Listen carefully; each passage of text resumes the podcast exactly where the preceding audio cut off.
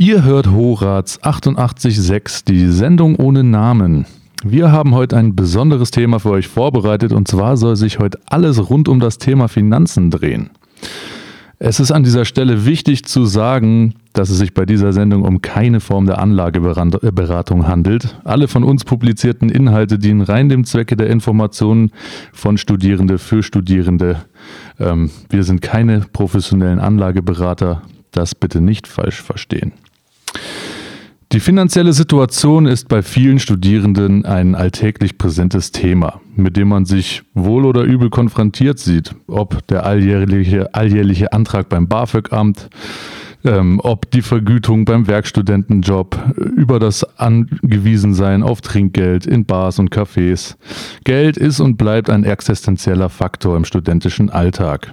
In Zeiten hoher Inflation mit steigenden Energie- und Lebensmittelpreisen sehen sich viele Studierende einmal mehr mit den finanziellen Problemen konfrontiert. Auch das Statistische Bundesamt kam mit einer Erhebung zum Einkommen und Lebensbedingungen aus dem Jahr 2021 zu alarmierenden Ergebnissen. 37,9 Prozent der Studierenden in Deutschland waren im Jahr 2021 offiziell armutsgefährdet. Noch deutlich höher war das relative Armutsrisiko für diejenigen, die allein oder ausschließlich mit anderen Studierenden zusammenlebten. Gut drei Viertel, also 76,1 Prozent von ihnen waren auch armutsgefährdet. Zum Vergleich, insgesamt waren im vergangenen Jahr 15,8 Prozent der deutschen Bevölkerung von Armut bedroht. Also ja, man kann schon sagen, dass Finanzen und Geld an sich ein Thema ist, was viele Studenten beschäftigt. Die junge Generation sieht sich mit zahlreichen finanziellen Herausforderungen konfrontiert. Der demografische Wandel beeinflusst unser Rentensystem. Es wird erwartet, dass die heutigen Erwerbstätigen sowohl für ihre eigene Rente als auch für die ältere Generation vorsorgen müssen.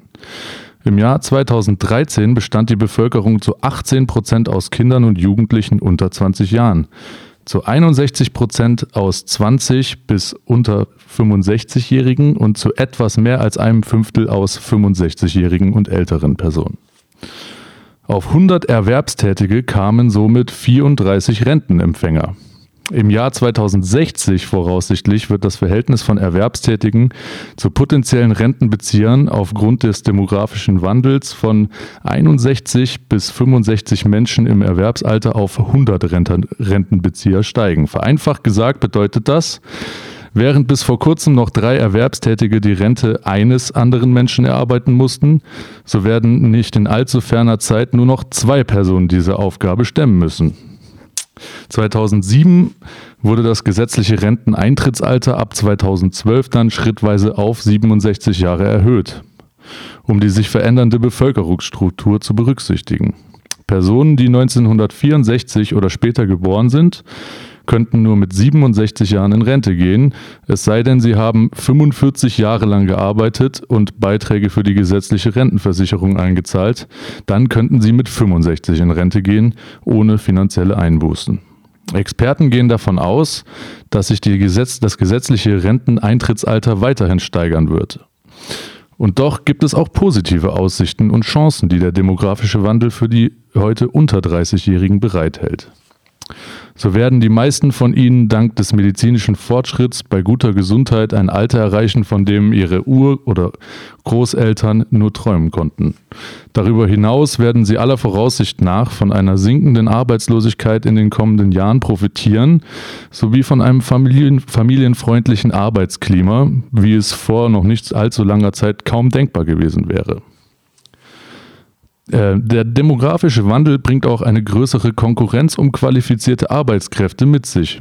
Und Frauen werden mehr denn je auf dem Arbeitsmarkt benötigt. Die Arbeitgeber müssen sich dann dieser neuen Situation anpassen. Fakt ist, Begriffe wie Lebenserhaltungskosten, Altersvorsorge und Rente wird die studierende Generation mit Sicherheit weiter beschäftigen. Mit Sicherheit weiter beschäftigen. Wie stehen eigentlich Studierende der HDM zu diesem Thema? Was hat es mit dem Kryptoboom aus den letzten Jahren auf sich? Und vielmehr, was sind eigentlich Kryptowährungen? Was sind ETFs und was ist passives Investieren? Was sind spannende Finanzbuchtipps? Und ja, wie, ist unsere, äh, wie steht unsere Redaktion zu diesem Thema? Das alles, das könnt ihr heute in der Sendung ohne Namen auf Horaz 88.6 erfahren. Jetzt kommt erst einmal Musik und wir hören Johnny Cash mit Hurt.